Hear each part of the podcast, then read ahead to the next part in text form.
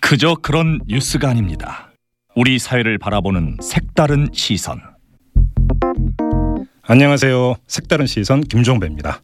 진심을 담아 최선을 다하겠습니다. 오늘을 진단하고 내일을 바라봅니다. 색다른 시선 김종배입니다. 네, 이명박 정부에서 노무현 전 대통령을 표적 삼은 세무조사를 했다라는 이야기는 많이 나왔었습니다. 근데 오늘 한 보도가 나왔습니다. 노무현 전 대통령뿐만 아니라 김대중 전 대통령도 표적 삼아서 세무조사 비슷한 조사가 있었다라는 보도였는데요. 한상률 당시 국세청장이 직접 독일로 날아가서 이른바 DJ 비자금을 캐고 다녔다. 이런 내용의 보도가 있었습니다. 도대체 이게 어떻게 된 일인지 궁금한데요. 김대중 전 대통령의 어, 비서관을 지냈던 국민의당의 최경환 의원 연결해서 얘기 나눠보겠습니다. 여보세요. 예, 안녕하세요. 최경환 의원입니다. 예, 안녕하세요, 의원님. 보도 보셨죠? 네, 봤습니다. 어떤 느낌이셨습니까? 네. 아, 이명박 정부의 적폐, 저는 저 악행이라고 보는데요. 네. 국가 시스템의 파괴, 네. 이게 끝이 없구나. 음. 정말 충격을 받았습니다. 네. 근데 좀그 좀 궁금한 게 노무현 전 네. 대통령을 표적 삼은 세무조사 이런 데는 이제 뭐 지금 정치권이나 이런 데서 나오는 이야기가 어 뭐 그 촛불 시위라든지 이런 거에 자극을 받은 이명박 정부에서 그 배후에 친노가 있는 게 아니냐 해가지고 조사에 들어갔다 뭐 이런 이야기가 많이 있지 않습니까? 그래서 네. 그렇다고 치겐 그러니까 뭐 한다면 그럼 김대중 전 대통령은 왜 표적 삼았는가 이게 궁금한데요. 어떻게 해석을 하고 계세요? 그 2008년도에 이제 광우병 사태로 촛불 집회가 엄청난 규모로 국민적 저항이 있- 있었지 않습니까? 예 예. 이명박 정부 1년차 초기였는데요. 네 그랬죠. 네. 그 아마 2008년 하반기를 기억하실지 모르겠습니다. 그 당시에 김, 그 이명박 정부를 지켜보던 김대중 정, 전 대통령이죠. 예.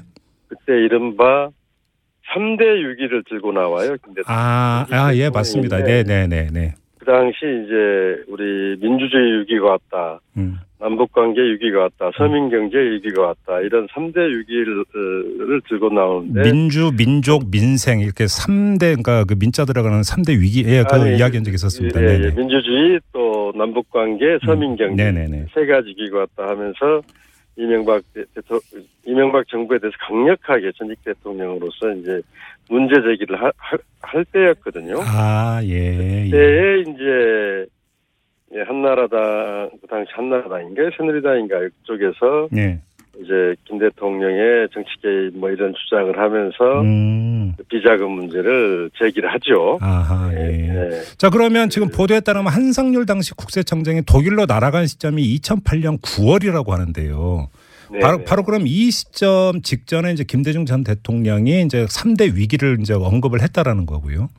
네, 그 무렵에 예, 상당히 강하게 네. 가서는 이명박 대통령이 성공하지 못한다. 음. 어, 예, 이런 지적을 했어요. 그 당시 그래, 그래 서 한성열 그 청장이 뭐 독일 갈 무렵이었을 거예요. 예, 예. 한나라당 그 주성영 의원이라고 있어요. 주성영 의원. 예, 예, 예. 국정감사에서 음. 100억 원짜리 양도성 예금 증서를 뭐 이렇게 들이대면서 네. 이게 BJ 비자금이다 이런 문제 제기예요. 그게 이제 그 2008년 10월입니다. 그 다음 달 한상률 청장이 예. 독일 갔다 온 예. 다음이죠. 네네. 예, 예. 그렇습니다. 그래서 음, 그 음. 무렵에 이제 그래서 이제 그 당시 좀 촛불 광우병 사태로 좀 그, 어, 좀 정권 차원의 위기감들을 다른 시선으로 좀 돌리려고 했던 게 아닌가 어. 이런 생각이 들어요. 자 그러면 의원님 그러면 한상률 청장이 독일까지 본인이 직접 날아가서 그 조사를 하려고 했던 거와 예. 그 다음 달에 주성영 당시 한나라당 의원이 이른바 DJ 비자금을 거론하면서 100억짜리 양도성 예금 증서가 있다라고 하는 어떤 주장 이것이 네. 같이 조율돼서 나온 거라고 보세요 그러면? 근데 그걸 뭐 제가 사실관계를 저희들이 알 수 없기 때문에 예. 뭐딱 잘라서 말씀드리기는 어렵, 어렵, 어렵겠는데요. 예. 그또 그 다음에 이제 김 대통령이 돌아가시잖아요. 8월 달에요. 네네. 그리고 나서 또 그 노벨 저번에 보도됐던 거 있죠. 노벨상을 그 뭐 이렇게 수소 청원을 하자. 예 맞습니다. 청원에서 나왔지 않습니까? 네네네. 그래서 그, 그해 2008년, 2009년 이렇게 해서 이명박 정부 내부에서 음. 김대중 대통령 측을 이렇게 흠집을 내고 네. 이렇게 해서 네. 어, 어떤 국면 전환을 좀 하려고 했던 모종의 흐름들 아. 이런 게 있지 않았는가. 음. 그렇다면 당연히 권력 내부에도 조율이 있지, 있지 않았겠느냐 네. 하는 뭐 추측을 좀 정황상 해볼 수 있다고 예. 생각합니다. 근데 지금 보도에 따르면 국세청 전직 고위 간부가 뭐라고 이야기를 했냐면 한상률 청장이 직접 이명박 당시 대통령한테 보고까지 했다고 하는데요. 이건 어떻게 읽어야 되는 겁니까? 글쎄요, 그런 국세청이라는 국가 기관을 그렇게 정치적으로 동원했다는 것도 놀라운 일이고요. 예.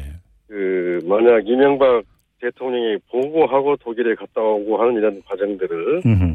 직접 어, 저, 저 동교동 전직 대통령 김대중 대통령을 이렇게 공세로 몰아갔다는 것은 참으로 놀라운 일이죠. 예. 그래요. 예. 근데 아무튼 이 발단이 된 게 이 리텐슈타인을 비롯한 그 조세 회피 지역에 이른바 DJ 비자금이 숨겨져 있다라는 소문이 돌았고 한상률 청장이 독일까지 날아가서 캘려고 했던 게 바로 이 소문에 그러니까 기초해서 이제 캘려고 했다라는 건데요. 그 궁금한 게2008이 소문이 예. 어떻게 나오게 된 겁니까 이게? 2008년도에요. 네. 유석열 의원의 공개 발언만이 네. 아니라 예.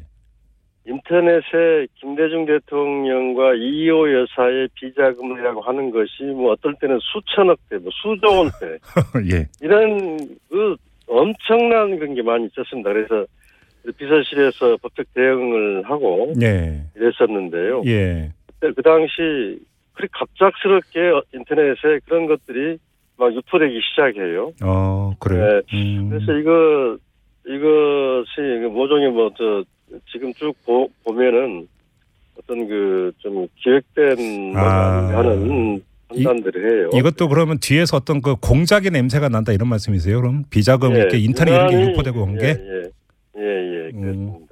어, 그러면 그뭐 지금 공작이라고 하는 게 국정원의 댓글 공작이나 사이버 사령부의 댓글 공작 이런 얘기는 이제 많이 하는데 그럼 비슷한 맥락에서 DJ 비자금이 조직적으로 예. 유포가 된 것이다 이렇게 보신다는 말씀이십니까? 그러니까 앞에 말씀드렸듯이 예. 예, 이명박 정부의 가 촛불 광우병 촛불 시위로 좀 흔들거리면서 예. 또 이제 그해 2009년 초에는 또 용산 참사도 있었지 않습니까? 네, 네, 네. 이런 과정을 겪으면서 뭔가 좀 국면을 전환하기 위해서 음. 김대중 대통령이 비자금 문제나 이런 것들을 음. 광범하게 유포시켰지 않았느냐 하는 네. 의혹, 의혹을 좀 가, 그, 알겠습니다. 겁니다. 네. 저 이거 이 정도로 가름하고 그러니까 이왕 연결한 김에 다른 문제 하나 여쭤보겠습니다. 지금 그 국민의당의 통합 문제로 되게 시끄러운데요. 통합을 추진하는 쪽에서는 DJP 연합을 언급을 하고 있는데요. 어떻게 보세요? 그것은요, 저는 이제 뭐, 뭐 통합을 좀 반대하는 입장인데요. 예. DJP 연합은 그 통합이 아니고 연합입니다. 네. 그 당과 당이 통합을 하는 건, 아- 그 합당을 한 건 아니었잖아요. 연정이었죠. 연정. 예, 연정이었죠. 예. 연합정부를 구성하는 거였는데요. 예. 예. 문제는 그- 그렇다고 해서 정체성이 다른 두 당이 연합을 했는데 그렇다고 해서 김대중 대- 정부의 또 김대중 대통령의 정체성 음. 그분이 그 가지고 있던 민주주의나 남북 관계나 이런 그 확고한 믿음 신뢰들을 예. 국민들이 보내줬어요. 예. 그래서 이런 점에서 정체성을 유지한 상태에서 JP 재민연 세력을 끌어당겨서 정부를 음. 운영했던 것입니다. 네, 네. 지금의 그것과 비교하는 것은 음. 잘못됐죠. 네. 그러면 지금 통합 움직임 자체는 정체성 자체를 상실시키는 행위다 이렇게 보시는 거네요. 그러면? 많은 국민들이 또 음. 많은 지지 세력들이 그, 그거에 대해서 예. 의구심을 갖는 겁니다. 그 안철수 대표에게 예, 그 예. MB 아바타라고 하셨습니까, 의원님? 아니요, 뭐, 뭐, 좀, 그런, 이제, 그렇게 그 MB의 의혹 문제나 이런 부분에 아무리 말을 해도, 네. 어, 뭐, 이렇게 이야기를 해도 그런 그 보수 획기적인 예.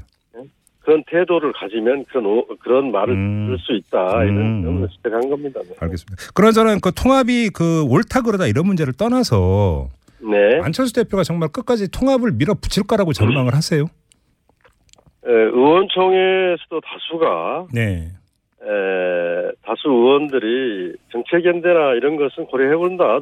어느 어느 당이나 그건 할 수 있는 거다. 다만 네. 두 당이 합치는 문제는 통합의 음. 문제는 다른 문제다. 네. 다수가 그런 문제 제기를 했었고요. 예. 그래서 안철수 대표도 그 의원들의 뜻도 있고 또 여론도 뭐 참작할 할 거고요. 또 우리의 기본 지지 세력이라고 할 수 있는 음. 호남의 여론도 있기 때문에 예. 현명한 판단을 해줄 걸로 기대를 하고 있습니다. 알겠습니다. 자, 말씀 여기까지 들을게요. 고맙습니다, 의원님. 네, 네. 네, 지금까지 국민의당의 최경환 의원이었고요.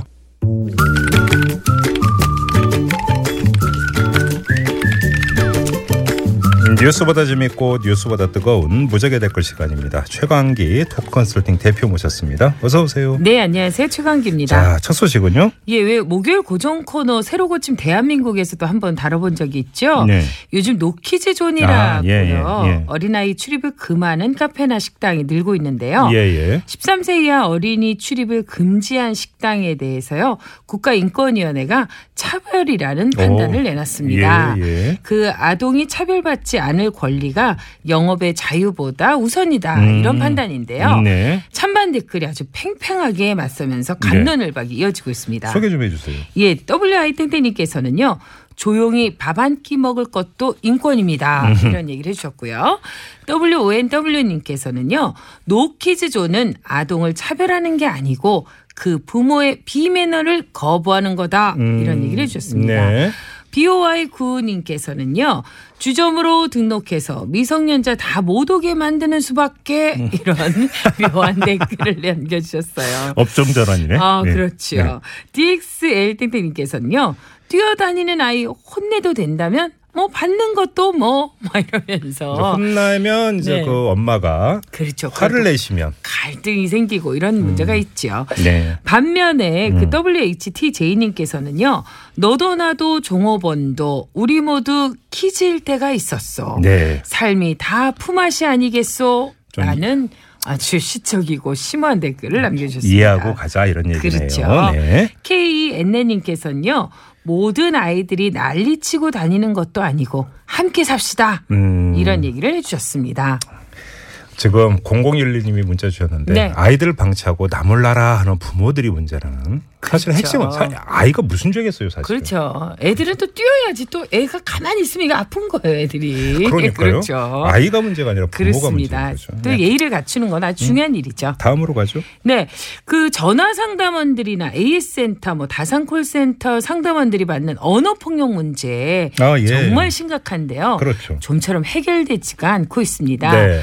그 소비자가 왕이라고 먼저 끊을 수도 뭐 똑같이 요구를 할 수도 없는 문제잖아요. 네. 그래서 말 실수를 했다가는 도리어 이제 불이익을 당하기도 하고요. 음. 요즘은요 전화를 끊을 권리를 도입하는 곳이 늘고 있다고 합니다. 어. 거의 새로운 거죠. 네. 바로 다음과 같은 ARS를 틀어주는 건데요.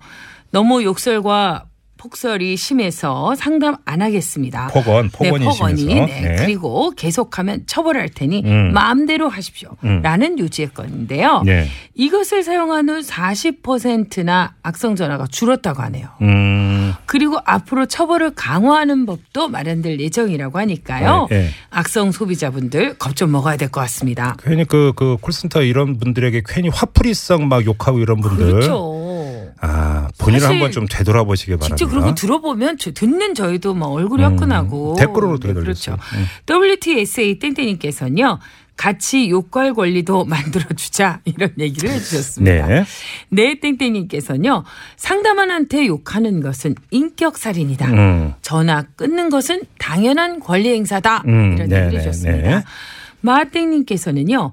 끊을 권리보다 법적 책임을 묻게 해야 한다. 네. 이런 얘기를 해주셨네요. 예. 한편 반대로는요. 음. JOS님께서 음. 몇 분을 기다려서 이리 돌리고 저리 돌려서 얘기를 해도 한 얘기 듣고 마는 콜센터.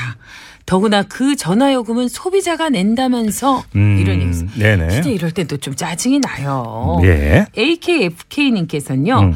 잘못은 기업이 하고 욕은 상담원이 먹지. 네. 이런 얘기를 해줬습니다. 네.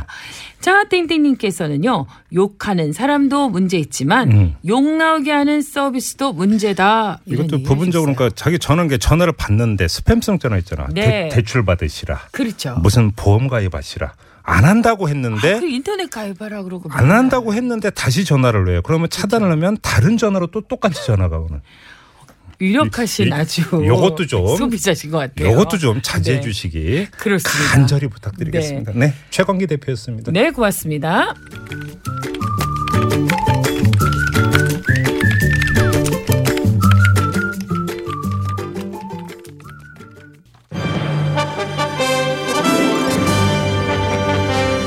아는 게 힘이다. 서희성 작가의 박학다설.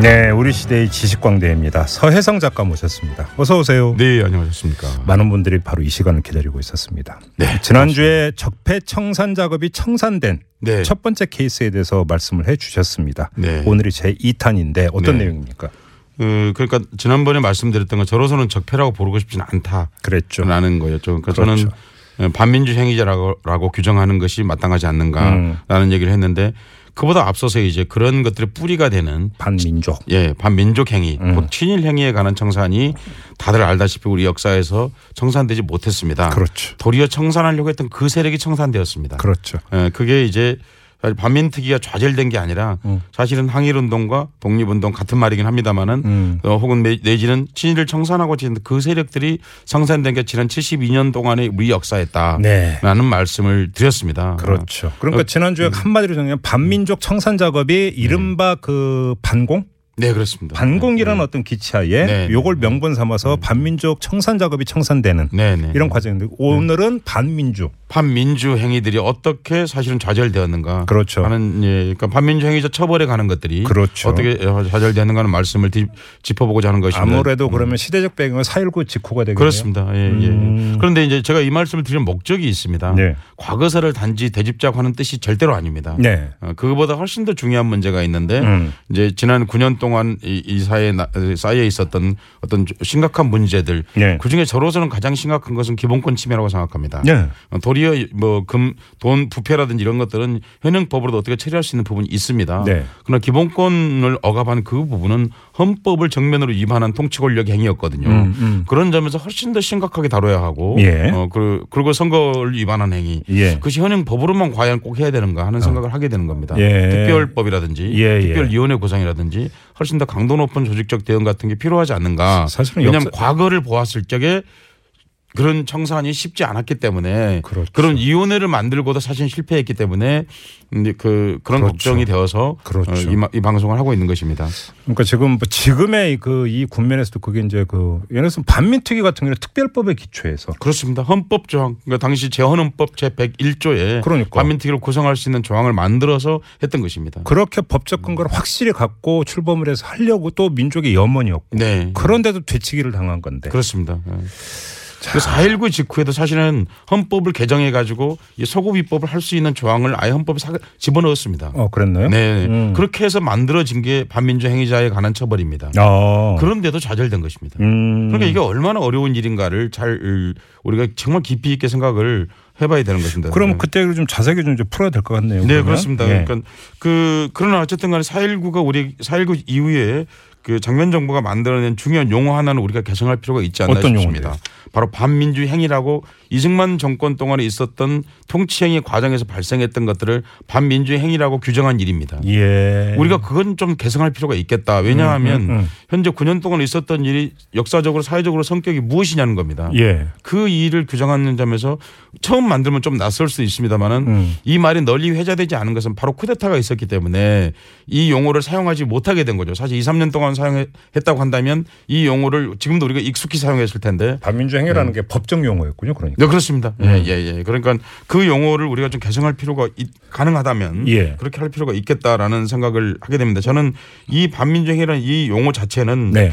그렇게 생각합니다. 그러니까 혁명이 또 다른 이름을 얻은 일이다. 이렇게 음. 표현하고 싶을 정도 4월 혁명이 말입니다. 예. 그러니까 그럴 정도로 의미 있는 이름이 아닌가 음. 하는 생각을 해보게 됩니다. 네. 어, 그러니까 3.15 부정선거가 있을 당시에 내무부 장관이 최인규였습니다. 그렇죠. 아, 그래서 유명한 사람이지 않습니까? 네. 그리고 자유당 그 대통령 선거 중앙대책위원장이 한희석이었고 음. 법무부 장관이 송인상 그리고 4.19 당일날 내무부 장관 홍진기 음. 예, 그리고 자유당 그런 사람들이 이제 50년 4.19 혁명 직후에 다 구속되었습니다. 예. 그런데 이제 이, 여기서 이, 이 형태로만 되면 굉장히 좋아 보이지 않습니까? 예. 근데 사실은 그 당시에 이제 이승만 음, 대통령이 물러나고 예. 허정 과도 내각이 이제 출범했습니다. 그렇죠. 뭐 잘 모르시는 분들이 있을 텐데 과도 내각이라는 것은 헌법적 권한을 수행하긴 하는데 선출된 권- 권력은 아니란 뜻입니다. 그렇죠. 어, 왜냐하면 헌- 선출 권력이 나올 때까지만 과도적으로 이 일을 수행하는 일을 말하는 것이죠. 그렇죠. 어, 이 말이 한참 해자되었을 때가 되었던 때가 바로 작년 이때쯤인데요. 박근혜 그 대통령이 물러나고 그래- 그렇게 했을 때 그 권력을 뭐라고 부를 것인가. 그러니까 예. 바로 그 황교안 내각을 가지고 그렇습니다. 예, 이제 예. 어떻게 어떻게 뭐할 것인가 예, 이거였죠. 예, 음. 그렇습니다. 하여튼 예, 그럴 때 이제 좀 언급되긴 했습니다만, 예. 근데 이 사람이 예, 허정 과도 정부 수반이죠. 음. 수반 이런 말을 했습니다. 비혁명적인 방식으로 혁명을 처리하겠다. 예. 이 오. 말 속에 이미 이 말 속에 이미 혁명적 요건을 처- 수행하지 않겠다라는 의중이 어- 상당히 노골적으로 들어있는 그런 말이지 않습니까, 사실은요. 비혁명적인 방식으로 혁명을 처리하겠다. 예. 이야 이게 언어 유희라고 해야 되는 겁니까? 어, 언어 예, 농- 농단이라고 해야 되는 뭐라고 해야 되는 겁니까? 이게 유의는 넘죠. 유의는 우리가 하는 거고요. 권력을 가진 자는 이런 말 해서는 안 되는 거죠. 그러니까. 예, 예, 예. 예. 그러니까 이렇게 이제 말을 했습니다. 음. 그러니까 이때부터 이미 4월 혁명은 방향을 그렇죠. 예. 굴절되기 시작한 거지. 그렇습니다. 예, 예, 그렇게 생각합니다. 예. 그래서 이제 그러니까 4월 혁명은 이승만 정권을 붕괴시켰지만 통치권을 담당했던 그 세력들을 전면적으로 청산할 수 있는 방향을 가지 못하고 있었던 것입니다. 여기서 우리가 갖고 있는 고정관념을 지금 작가님이 깨주시고 계시는 네. 건데 무슨 얘기냐면 4.19 혁명 직후에 반민주 행위를 청산하기 위한 어떤 이런 열기가 네. 꺾인 게5.16 군사 쿠데타 때문이라고 많은 사람들 알고 있는 네, 거잖아요. 네. 단지 그것만은 아니라는 겁니다. 그것만은 아니라는 네, 네, 거잖아요. 네, 네. 이미 그 전부터 전조가 네, 있었다. 예, 예, 그렇습니다. 예. 그러니까 이제 이 내용을 아주 간단하게 말하면 기존 법률에 따라서 기존 사법기관에서 심판하겠다 이런 내, 내용인 거거든요. 그렇죠. 근데 이게 되면 뭐냐면 대부분 그러면 소급 입법이 처리 해당하는 거거든요. 음. 그렇지 않습니까? 왜냐하면 그, 이전에 있었던 행위들에 대해서는 처벌할 수 없게 되는 공소가 만료된 것들이 많기 때문에 아니 반민주 음. 체제를 그러니까 그 지탱했던 법률을 가지고 반민주 행위를 처벌한다라는 것 자체도 모순이잖아요. 그렇습니다. 그러니까 그러니까 국헌 문란 행위를 그냥 선거법 수준에 처리하려고 그런 거예요. 그렇죠. 예, 예. 그렇죠. 예, 아마 제가 뭐 법률 전문가가 아니기 때문에 선거법 위반이 어디까지 제가 큰지는 잘 모르겠거든요. 네. 그런다고 해서 최고형이 뭐 얼마나 되겠습니까? 사실 음, 음, 음. 선거법 위반인데. 그렇죠. 그런데 이런 것들을 장면 정권도 이어갔던 것입니다. 아. 사실은 정면 정권 출범하고 나면 그- 그러니까 이제 반민주 행위라는 말이 탄생하게 된 건 이때 탄생한 것이 아니고요. 네. 그걸 이렇게 되고 이제 거기에 따라서 그 재판을 했습니다. 10월 달에 그 음. 4.19가 있던 이제 60년에 예. 10월에 재판을 했는데 그렇게 되니까 뭐 당시 발포를 했던 여러분은 아실 수도 없습니다. 이름들을 서울시경국장 국장이에요. 음. 어, 서울 경비과장, 서울시 경비과장 이런 사람들 사용하고 무기징역이 선- 선고된 거예요. 네. 그리고는 내무부 장관, 음. 치안, 어, 뭐 홍진기, 치안국장 훨씬 높은 거죠. 그러니까 네, 네, 네. 조인구, 경무대 비서실장, 그러니까 경호실장이죠. 음. 서- 직접 발표를 명령했던 사람이죠. 음, 음. 곽영주, 뭐 그 당시 깡패했던 신도한, 이마수 이런 사람들은 무죄 또는 아주 몇 년의 형이 처- 처벌된 거예요. 그러니까 그 이게 전문 용어가 있잖아요. 꼬리 자- 꼬리 자르기라고. 그렇죠. 그러니까 아니 그러니까 생각해 보십시오. 서울 시경, 시경국장에게 사형이 선고됐는데 내무부 장관이랑 치안국장은 뭐 무죄나 아주 몇 년형이 선고된 거예요. 그러니까. 그러니까 그러니까 이게 정말 충격적인 판결이 나온 거예요. 그러니까. 이게요. 어, 예. 그러니까 그러니까 4.19 혁명 부상자 동지의 분들이 지금의 서울시 의회에 했던 국회에 난입한 겁니다. 음. 이분들이 비로소 국회에 난입함으로써 저는 어렸을 적에 박정희 정권 학교를 다녔기 때문에 이것이 얼마나 나쁜 행위인가를 교과서에서 배웠거든요. 아, 교과서 이게 실려 있었어요. 사진이 실려 있었죠. 그러니까 오. 그러니까 굉장히 나쁜 행위로 되는데 이분들이 국회에 난입해서 비로소 사람들이 이제 이게 정말 심각한 문제라고 생각을 하게 된 거고 음. 다시 한번 이제 그 요구를 받, 그 비난을 엄청난 비난을 받으면서 장면 정권이 그래 그제서야 이제 반민주 행위자라는 용어를 사용하기 시작하고 아. 그 처벌을 위한 법을 60년 11월 29일에 그때서야 법을 제정하는 겁니다. 그러니까. 아, 오래 걸렸네. 반년이 넘게 걸렸네. 그렇습니다. 예. 그러니까, 그러니까 연말 되어서야 이제 가- 가까스로 그러면서 거기에 헌법을 개정하여서 그걸 할 수 있는 조항을 삽입했던 겁니다. 네. 그러니까 정치 권력이 했다기보다 4.19에서 돌아가시지 않고 참여하셨던 그분들이 고통받으면서 살았던 부상자들 그렇죠. 그분들에 의해서 그리고 그 시민들에 의해서 비로소 특별법 제정이 가능해졌다 그렇네요. 하는 얘기를 말씀을 제가 드리는 음, 것입니다. 음. 그것이 이제 그런데 12월 29일에 됐으니까 12월 그냥 12월이라고 치면 12월, 1월, 2월, 3월, 4월 5월. 예, 5월 그러니까 5개월밖에 시간이 없는 그렇네요. 이런 상황이었습니다. 그러니까 무엇을 해보려고 하- 하더라도 제대로 될 수 있는 상황이 아니고 아무튼 바로- 5개월 동안은 네. 뭐라도 좀 되긴 됐어요, 그러면. 뭘 좀 하려고 재판 과정이었죠. 포- 폰만 단잡한 개도 예 재판이 끝나지 않았죠. 폰만 잡다가 끝나버렸네. 예, 예. 그러다가 그러다가 이제 예. 516 516이 터진 거고. 네 그렇습니다. 516 이후에는 어떻게 됐어요? 5.16 이후가 이제 5.16에는 5.16은 혁명재판소라는 걸 운영했습니다. 맞아요. 예, 예. 경. 혁명재판소가 근데 4.19 혁명재판소가 아닙니다. 516 혁명. 예, 5.16 혁명재판소입니다. 예. 아, 아. 그러니까 이게 그 혁명이라는 말이 그 당시에 워낙 일반화되어 있었기 때문에 그 말을 올라탄 거죠. 가- 흔히 말해서. 제가 어릴 때. 학교 다닐 때만 해도 419는 의거, 네. 516은 혁명 이렇게 예, 배웠어요. 4.19보다 훨씬 더 높은 그러니까. 지위를 차지하고 있었던 예. 것이었죠. 예. 그러니까 이 혁명 재판이라는 걸 하면서 거기에는 몇 가지들을 처리, 처리했는데 음. 첫 번째는 당연히 그 앞에 내세웠던 건 이 반민주 행위자들에 대한 처벌을 하겠다고 말을 한 겁니다. 네. 아, 그리고는 동시에 5.16 쿠데타에 대해서 바- 반대하는 사람들 음. 이 사람들을 반혁명 분자라고 해서 이 사람들 처리하는 거거든요. 네. 4.19에 반대한 사람이 아니고 5.16에 반대한 사람이 반혁명 분자인 겁니다. 어. 어, 어, 이 사람 이 사람들 그리고 4.19 국면에 나타났던 통일운동 세력 네. 이 사람들을 처벌 처벌하겠다 오라 나무로 가자 북으로 뭐. 이런 했던 사람들 다 구속한 거죠. 음. 그리고 사형당했죠. 음. 그러니까 그 4.19가 있, 있었을 그 1년 동안 정도 사이에 나타났던 그분들이 이제 그 사, 사형을 조영수 예. 민족일보 사장 등을 포함해서 예, 예. 사형을 당한 거죠. 예, 예. 그러니까 그렇게 해서 이제 그 국가재건 최고회의 음. 최고 어, 회의가 이제 발령했던 음, 그 법에 예. 의해서 이 사람들이 이제 처벌을 받게 되는데 네. 그러니까 이 실제로는 얼핏 보면 굉장히 과격한 처리를 한 것처럼 보입니다. 네. 왜냐하면 음, 그 당시에 이제 혁명전파소에서 처, 이 사형을 때린 사람이 음. 최인규, 이강강, 한희석 이런 사람들 사형을 내렸거든요. 네. 어 그리고는 이제 자유동 총무부장 박용익에게는 무기징역. 음. 근데 뭐 이것까지는 그냥 이렇게 이해가 좀 되는 부분이 있지 않습니까? 네. 그런데 그 전에 이미 한 번 형을 받았거나 경, 경형을 나- 낮은 형을 받았던 이정재, 그 정책 깡패. 예, 예, 정치 강배, 예. 뭐 이런 사람들 그리고 이마수, 음. 유지강, 아, 예. 뭐 이런 사람들의 사형을 선고한 거예요. 어. 이게 무슨 얘기냐면요. 예. 이게 굉장히 중요한 대목이 있습니다. 이 사람들이 뭐 죄를 감해줘야 된다든지 뭐 자- 잘못한 게 없다든지 이런 얘기를 하는 게 아닙니다. 음. 진짜 책임져야 될 사람들보다는 도리어 깡패들을 처형함으로써 그, 정, 그 5.16의 정당성을 도리어 거기다 부여했던 겁니다. 시선 집중이 아니라 시선 전환을 시키려고 그렇습니다. 예. 예, 예. 한마디로 예. 예. 그래서 이제 사형시키기 전에 이 사람들은 음. 그 조리돌림을 당했거든요. 나는 깡패입니다. 국민의 처벌을 달게 받겠습니다. 아 이게 목 목에 뭐 목에 걸고 걸고 예, 저 사진 플랜카드. 들고 예, 예, 맞아요. 예. 이런 걸 시켰거든요. 음. 그러니까 그렇게 함으로써 5.16 쿠데타가 갖고 있는 비윤리성 예. 어, 비윤리 왜 어, 비윤리성을 도리어 깡패들을 소탕하는 방식으로 해서 윤리성을 확보했던 겁니다. 근데 이게 전두환도 똑같이 했습니다.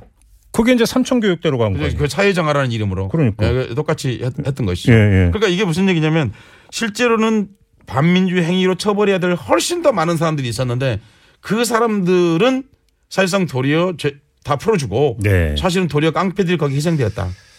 그러니까 깡패들이 잘했다는 얘기를 하고자 하는 뜻은 추호도 없습니다. 그렇죠. 예, 예. 그러니까 예. 그, 그랬다는 점을 말씀을 드리는 겁니다. 그 음. 당시 사형을 당했던 곽영주라는 사람이 있습니다. 요즘 말로는 겨, 이 경호실장입니다. 그러니까 네, 예. 청와대 경호실장. 예, 경호실장 예. 해당하는 사람인데 예. 이 곽영주라는 사람이 사형을 당했습니다. 음. 근데 이 사람이 이 이정재의 친구거든요. 아 그래요? 예, 마- 같은 고향 사람입니다. 예. 예, 그런데 그 이정재 친구는 이, 이 곽영주가 왜 이정재가 그렇게 큰 정치 깡패가 되었냐면요. 예. 혹시라도 여러분들 착각하실까 봐서 뭐 의협이라든지 혹은 주먹을 잘 셌다든지 음. 하는 그런 거하고는 아무 관계 없습니다. 음. 정치 깡패는 주먹 잘 쓰는 거 아무 관련이 없습니다. 그러니까 줄을 잘 잡아야 되는 거지. 이게 이런 겁니다. 이 곽영주라는 사람이 을 이렇게 이 경찰이 되어서 이렇게 나갈 수 있게끔 처음에 해준 사람이 누구냐면 이정재예요. 아. 이정재가 일제 때 깡 이 경찰 출신입니다. 아 그런가요? 네, 네, 어, 네. 그건 또 처음 듣는 얘기예요. 예, 예, 아 예. 일제 때 경찰이었어요 예, 예, 이정재가? 예, 예. 예, 그러니까 고- 뭐 이제 고- 국민 보국 때 보국 때 어. 활동하다가 일제 때 경찰을 했다가 해방이 된 뒤에 잠시 사라졌다 다시 경찰이 된 겁니다. 어. 그, 그런데 곽영주가 이제 그때 경찰이 되어서 출- 출세를 하게 되는 거거든요. 음, 음. 그러니까 등치가 커요 두 사람이 다. 이승만이 이제 곽영주 등치를 보고 뽑은 사람이거든요. 그러니까 그러니까 그 하사관을 장성시켜줬다 이렇게 말할 수 있어요. 그러니까 이 아. 곽- 곽영주 같은 경우는 아. 그러니까 종성을 종성을 열심히 했죠. 그런데 음, 음. 그 곽영주가 절대로 이정재를 못 잡게 한 거예요. 아, 청와대 경호실장이 당시에 깡패를 못 잡게 하는데 경찰이 깡패를 어떻게 잡겠습니까? 오, 어떻게 경찰이? 깡패를 잡, 잡으러 갔다가 네. 그 경찰이 해직되고 그래요. 그러니까 이게 무슨 얘기냐면 그러니까 이게 혹시라도 여러분 이제 시청 청취자 여러분들이 왜 우리 깡패에 대한 일종의 판타지 같은 게 좀 있지 않습니까? 잘못된 네. 거라는 겁니다. 그러니까 그렇죠. 경무대가 보호해 주는 게 무슨 그게 우리가 알고 있는 무슨 의협이고 무슨 주먹입니까? 음. 그 사람이 무슨 짓을 해도 되는 그런 상황에 있었기 때문에 이런 것들이 가능했고 그럼 이정재가 누구냐? 이정재 이마수가 그냥 깡패라고 부르긴 그렇습니다. 저 제가 보기에는 네. 국가폭력기구의 외곽기구였던 거예요. 정확하게 말하면요. 그 청북깡패라고 예, 표현하면 천국 깡패들이죠. 예. 정치 청북깡패. 예, 예. 그러니까, 이- 그러니까 이분들, 이 사람들은 우리가 생각하는 그런 깡패가 아닌 겁니다. 그렇죠. 예, 그러니까 음. 이 사람들은 국가 권력의 일부인 거예요. 예. 국가 권력이 차마 저지를 수 없는 나쁜 짓들을 이 사람이 저지른 거예요. 그러면 이정재 이제 그 후계가 이제 용팔이 이렇게 되는 겁니까? 뭐 그렇게 이어지는 거죠. 그렇죠. 예, 정치 깡패로서 역할이요. 그러면 차지철의 원조는 곽영주였네 그러면? 그 두 사람이 거의 같다 해도 과언이 사실 아니죠. 그렇네요. 예, 예. 차지철 전에 곽영주가 있었던 네, 거네. 네, 네. 그러니까 음. 이런 계보들 속에서 그러니까 이 사람들을 그러니까 사, 사, 5.16 쿠데타 세력이 진짜로 과거사를 정산하려고 했다기보다 예. 자기 정치 권력의 윤리적 정당성이 없었기 때문에 음, 쿠데타 권력이었기 때문에 음, 음. 그걸 하는 용어로서 세 세력을 척, 척결했는데 네. 네. 가지 세력을 척결했는데 네. 하나는 이승만 때 부정선거 했던 그 사람들 그렇죠. 예, 그리고 두 번째는 진보기입니다 그러니까 그렇죠. 예, 그렇죠. 진보기를 척결했다는 겁니다. 그렇죠. 왜냐하면 자기의 과거의 남노당 전력 이런 것들 세탁하기 위해서 굳이 진보기를 척결했다는 겁니다. 세 번째는 이 깡패들, 음. 깡패들을 척결함으로써 자기들의 윤리성을 담보했다는 겁니다. 나머지 그 다음에는 사용시키지는 않았습니다만은 자기 5.16에 반대했던 군부 세력들, 음. 군부 세력들 일정하게 척결을 했는데 그 사람들은 처형식 목숨을 뭐 빼앗지는 않았습니다. 근데 그러니까 이제 3.15 부정선거의 그 주역들 예. 그 나중에 다 그 깜빵에서 나오지 않았나요? 깜빵에서 나온 것만 했으면 괜찮죠. 그건 또 무슨 말씀이에요? 네, 그 뭐 제가 그, 그 중에서 이제 아까 말했던 한희석이라고 예. 하는 그 분은 나중에 이제 추록을 하셔가지고 예. 그 당시에 이제 자유당 정부통령 선거 중앙대책위 이게 무슨 얘기냐면 부정선거 총괄 총괄적 책임자라는 뜻입니다. 지금으로 하면. 그 선대본부장쯤 되는 네네 겁니까? 요즘 말하는 선대본부장인 거죠. 예. 그건 63년에 숙방이 되어서 네. 나중에 이제 지금도 있는 기업에서 이름을 참 말하기는 그렇습니다만 어떤 철 이 그 철강 기, 어, 기계 건설 주식회사 사장을 했고 오. 어, 그리고 나중에 이제 어떤 화학 공업 주식회사 사장을 했고 예. 83년까지 잘 사셨고 예. 그리고 이제 지방자치 지방자치법 해의라는 책도 쓰셨고 그러니까, 그러니까 이, 이 뒤에 경력만 보면 정말 잘 사신 분이고 엄청 잘 나갔네. 네. 그러니까 예. 그러니까 이승만 정권에서 3.15 부정선거의 주범이 어, 이- 이렇게 나중에 이렇게 잘 이렇게 살았다는 말씀을 제가 드리는 겁니다. 그러니까 정자기를 두루 아울렀구만. 그렇습니다. 예, 예, 예, 예. 예. 그리고 오늘 필요한 책도 쓰셨고 예. 어, 그 그런 거죠. 예. 그러니까 그리고 이제 홍진기라는 분도 알다시피 이제 그 당시 내무 4.19 당일날 음. 내무부 장관 왜 그렇게 됐냐면요. 예. 앞그 앞에 있었던 그 내무부 장관이 음. 그3.15 부정선거에 대한 책임을 지고 최인규가 물러났거든요. 네. 그러니까 다시 이제 급하게 다시 내무부 장관이 필요했기 때문에 이제 그 어, 되었는데 네. 이 양반 뭐 어, 누- 어느 집안인지 다 아시지 않습니까? 어, 이, 이분이 네. 중앙일보 집안이지 않습니까? 그 이분이 나중에 이제 국민훈장 모란장을 받으셨고 네. 어 그리고 대만에서도 문화 문화 어뭐 그 그런 훈장 같은 걸 아, 받으셨고 대만에서도. 예, 예. 예, 그리고 예. 이제 우리나라 이제 금감 문화훈장도 받고 오. 이렇게 했습니다. 그 당시 예, 예. 4.19가 그러니까 이런 말씀을 제가 드리는 거죠. 4.19 이후에 과연 우리가 그런 역사를 제대로 청산했는가? 음. 제가 그냥 두, 두 부분의 예만 들었습니다만 그런 사람이 수백 명인 거죠. 그러니까. 그러니까 이그 부정선거의 주역들이 추록을 했다. 예. 근데 추록을 해서 그냥 어떤 거 조용히 그러니까 그 조용히 산 게 아니라 예, 예. 또 그러니까 잘 먹고 잘 살았다는 거잖아요. 결국은 여기서 결국은 4월 혁명은 이러면서 날아갔다. 이렇게 네. 정리하면 되는 거 아닌가요? 그래서 사회혁명의 진짜 뜻은 에, 그 그냥 잘 안 됐다 이렇게 말씀을 그렇죠. 드리는 거고 그렇죠. 오늘날 우리가 적폐라고 부르는 것들이 안또 이런 것들을 감안해서 우리가 잘 일- 일처리를 해야 된다는 말씀을 드리기 위해서 이런 말씀을 드리고 있는 것입니다. 그러면 그러니까 하나만 더 얘기를 해주시면 네, 네. 4월 4.19 혁명 이후의 상황을 말씀을 해 주셨는데 네, 네. 반민주 청산이라고 해서 또 한 번의 역사적인 중요한 기점이 있었던 게 87년 6월 항쟁 이후 그렇습니다. 50 청산 작업이라는 게 있었잖아요. 네, 네, 네, 네. 이것도 제대로 안 됐잖아요. 오공청문회는 예 역사적으로 지금 평가하자고 보면 남은 오공청문회에서 남은 것은 사실은 김대중 어, 그리고 노무현 이해찬이라고 하는 걸출한 정치인들이 역사 앞에 등장할 수 있는 기회가 특히 이제 노무현이라고 하는 정치인이 그러- 예, 예. 역사에 등장한 그것 말고는 솔직히 오공, 오공청사는 어, 뭐 남긴 게 별로 없다. 그렇죠. 오공청문회를 하긴 했습니다. 왜냐하면 말이 60이지 무슨 오공하고 우리한테 어디 있었습니까? 음. 사공하고 오공하고는 그 건립 자체가 부정 위에 서, 서, 서 있는 거지 않습니까? 4공화국이라는 건 유신헌법. 유신헌법 체제가 이제 그. 자체가 저 내부의 그 우익 쿠데타의 그렇죠. 기초에 있다고 해도 과언이 아닌 거고요. 예. 그리고 뭐 알다시피 이건 12.12와 5.17 쿠데타에 의해서 음. 만들어진 5공이었기 때문에 예. 그걸 공화국으로 부르는 것은 공화국이라는 용어에 대한 모욕입니다. 어, 하여튼 그런 육공화국이 출범했는데 그게 불행하게도 6월 항쟁의 산물로 출범했는데 통치권을 행사한 사람은 또다시 5공화국 출신의 노, 노태우였다는 거죠. 거기서부터 이제 시작에서부터 뭔가 삐끗한 거죠. 그러니까 그게 불가능했던 거죠. 오공 청산이 자기 그러니까. 가장 친한 친구가 대통령인데 그렇죠. 오공 청산이라는 게 아니 친한 친구에서가 문제가 아니라 쿠데타의 주범 두 세력인 사람이 그 했는데 어떻게 그 청산이 되겠습니까? 그렇죠. 어, 그런데 음, 음. 그런데 그 당시 청문회가 그럼 왜 열렸냐? 우리 국민이 정말 대단합니다. 이유가 있습니다. 음. 그러니까 당시의 상황이 이 그 직후에 총선이 있었습니다. 88년. 예, 예. 아마 그게 13대 예. 총선이었나? 네네네. 13대 총선을 통해서 여소야대가 만든. 아 여소야당이 만들어진. 그렇죠. 예. 그러니까 어쩔 수 없이 받아들였던 겁니다. 그렇죠. 예. 음. 그러니까 이게 정말 재밌는 이- 일인 거죠. 그런데 제가 오늘날 우려하고 있는 문재인 정부의 적폐청산을 우려하고 있는 것 중 하나가 지금 현재 상황이 어떻습니까? 여소야대죠. 그렇습니다. 예.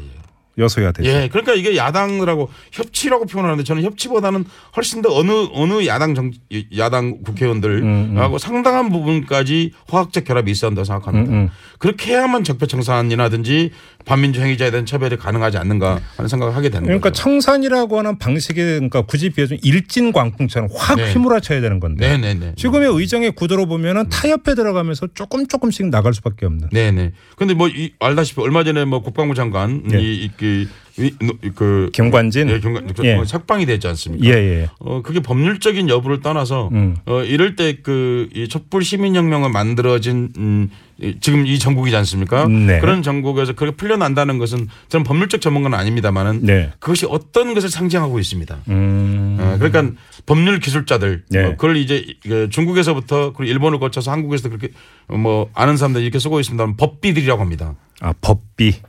예, 공비 할 때처럼 예, 예, 법률 예. 도둑이라는 겁니다. 음. 일반인은 잘 모르는 법률의 교활한 측면을 이용해서 예. 법비들이 일종의 작은 쿠데타를 일으키고 있는 것입니다. 음. 어, 그러니까 그런 것들이 빠져나올 수 있는 것들을 우리는 못하죠. 네. 어, 그건 법비들이 하는 일입니다. 그러니까 그런 것들이 가능할 수 있는 쪽으로 그러니까 무슨 얘기냐면 현재 개혁에 대해서 일정하게 저항하는 세력들이 네. 그렇게 존재하고 있다는 걸 제가 말씀드린 겁니다. 음. 존재할 뿐만 아니라 음. 건재하고 있다. 그렇죠. 라는 생각을 하지 않을 수 없는 것이죠. 그러니까 그럼 지난주에 이제 반민족 청산 작업이 어떻게 청산됐는가? 네. 그다음에 오늘 반민주 청산 작업이 어떻게 청산됐는가? 예. 이 말씀을 하시는 건데 네, 네.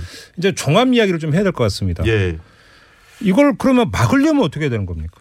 예, 그러니까 참 이게 그 어렵습니다 정말로요. 그러니까 이 그걸 얘기하기 한 가지만 꼭 말씀을 드리고 싶습니다. 예. 김영삼 대통령이 어쨌든 간에 이제 50 청문회 라는 거 하는 걸 통해서 되지 않았던 것을 정권을 잡으면서 이제 두 대통령을 이제 그 기소하고 구속시켰지 않습니까? 역사 바로 세우기. 예, 역사 바로 세우기라는 예. 프로젝트를 통해서 예, 예. 어 그 사실 그 저는 그, 그 행위 그거는 굉장한 일이었다고 생각합니다. 음. 그러면서 하나회라고 하는 신군부 세력을 완전히 척결했지 했지 않습니까? 근데 지금 잠깐만요. 말씀 듣다 보니까 퍼뜩 떠오른 건데 네. 이게 이제 그 어떻게 그러면 되치기가 이루어지는 거에 상징적 사건이 네, 법에서 있었던 게 네, 성공한 쿠데타는 처벌할 수 없다. 네. 예. 바로 어쩌면 상징적인 게 그렇습니다. 바로 예, 그거 예, 아닙니까? 예, 그렇습니다. 음. 그게 법비들이 저지른 일입니다. 그러니까요. 예. 예. 성공한 쿠데타는 처벌할 수 없다. 음. 그러다가 나중에 또 말을 바꿨죠. 그렇죠. 예, 그러니까 그런 그런 그런 것들이 하물며 그러니까 50에 대해서 50이 아니고 사실은 쿠데타에 대해서도 증벌할 수 없을 뻔했던 그렇죠. 그런 상황이었는데 김영삼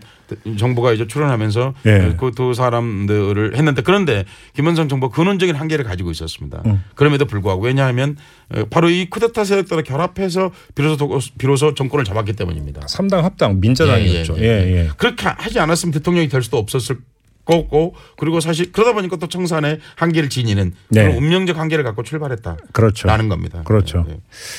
그러니까 문제가 이게 그러니까 쭉 말씀을 듣다 보니까 어떻게 되냐. 그러니까 거리에서 네. 어떤 그, 그, 이 제도권의 틀로 들어가는 순간에 네.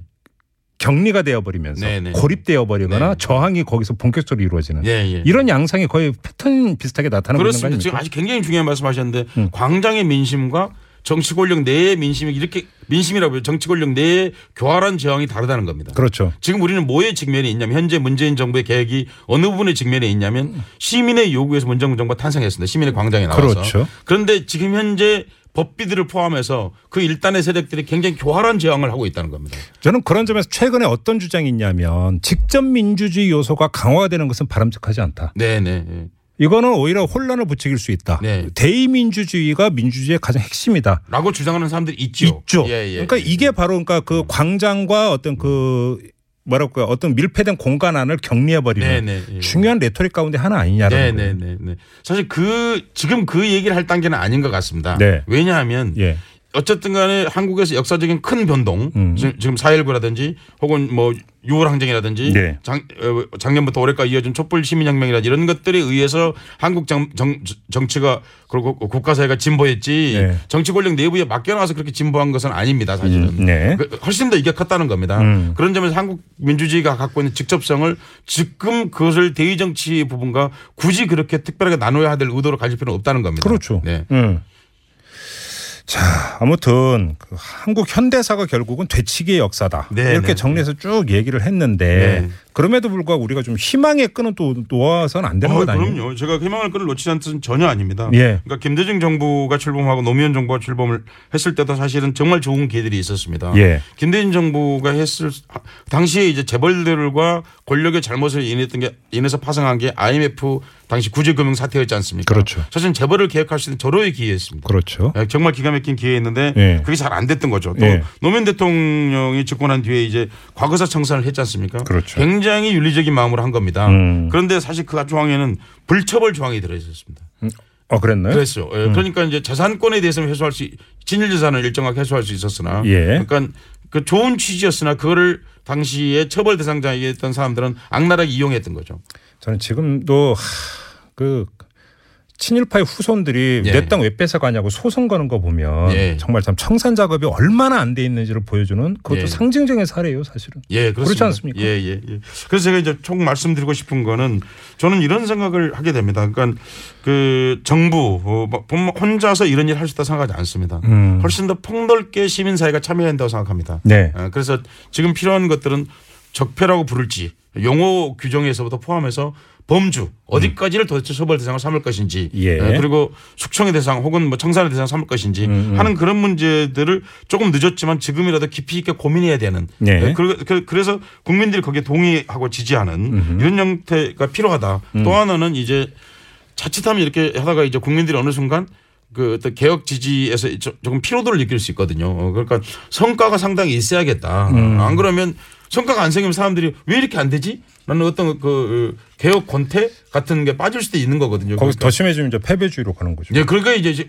그 다음 단계가 패배주의로 그렇죠. 예, 가는 그런 것이기 때문에 그런 것도 지금 어, 같이 고민을 해야 되는 음, 그런 상황에 와 있다라고 생각합니다. 그렇죠. 어, 그렇게 하기 위해서는 지난 시간에도 말씀을 드렸습니다만은 제가 생각할 적에는 어떤 특별위원회라든지 네. 그런 것들을 구성해야 되는 게 아닌가 음. 생각을 하고 또 국- 현재 국회에서도 저는 이런 것들은 청문회가 필요하다 고 생각합니다. 음. 어, 그러니까 지난 박근혜 씨가 대통령이 될 때 출범 선거 부정에 관한 문제들이 지금 계속 제기되고 있는데 단지 그것이 사법 처리 대상만인가 음. 국민이 다 재판장에 갈 수도 없는데 그렇죠. 런 것들 청문회 통 같은 그런 것을 통해서 여론을 훨씬 더 폭넓게 수렴하는 음. 음, 그래서 국민이 좀 청문회 TV 중계는 그 비록 미디어를 통하기는 합니다만은 사실은 직접성을 상당히 갖고 있습니다. 그렇죠. 국민들이 참여할 수 있는 그런 여지들이 그런 경로들이 많기 때문에 훨씬 더 다양한 방식들로 국민의 참여를 이끌어낼 바- 뭐 개혁을 위해서는 네. 그런 방안으로 고민해야 될 단계에 있다고 생각합니다. 한 분이 이런 문자를 좀 오늘도 시민 정신이 깨어나는 시간이네요. 고맙습니다라는 네, 문자를 고- 보내주셨고요. 감사합니다. 1389님은 자유당 시절 깡패를 멋있게 낭만적으로 바라봤는데 역사를 정확히 알려주는 것은 정치를 바르게 볼 수 있는 지식을 길러주는 것입니다라는 이런 또 문자를 보내주셨네요. 서혜성 작가님의 일갈에 대한 호응하는 그런 문자들이었습니다. 네, 고맙습니다. 오늘 말씀은 여기까지 듣고 인사 나누겠습니다. 수고하셨습니다. 네, 고맙습니다. 네. 네, 이제 한 주를 어, 다 마무리하고 물러가야 되는 시간이 됐습니다. 우리 애청자 여러분들 한 주 동안 고생 많이 하셨죠. 날씨가 참 많이 차가워졌는데요. 건강 관리 잘 하시기 바라고요. 자, 카카오톡으로 손오공 님이 역사는 피를 먹고 자란다고 하죠. 국민의 저항 없이는 지금의 민주주의도 없습니다. 이런 문자를 주셨는데요. 다른 말로 하면은 지금의 민주주의를 지켜내는 것은 역시 국민의 힘이다. 이런 이야기가 되겠죠. 자, 이렇게 물러가겠습니다. 저희 색다른 시선 김종배입니다는 다음 주에도 이슈의 핵심을 향해서 전진하겠습니다. 고맙습니다.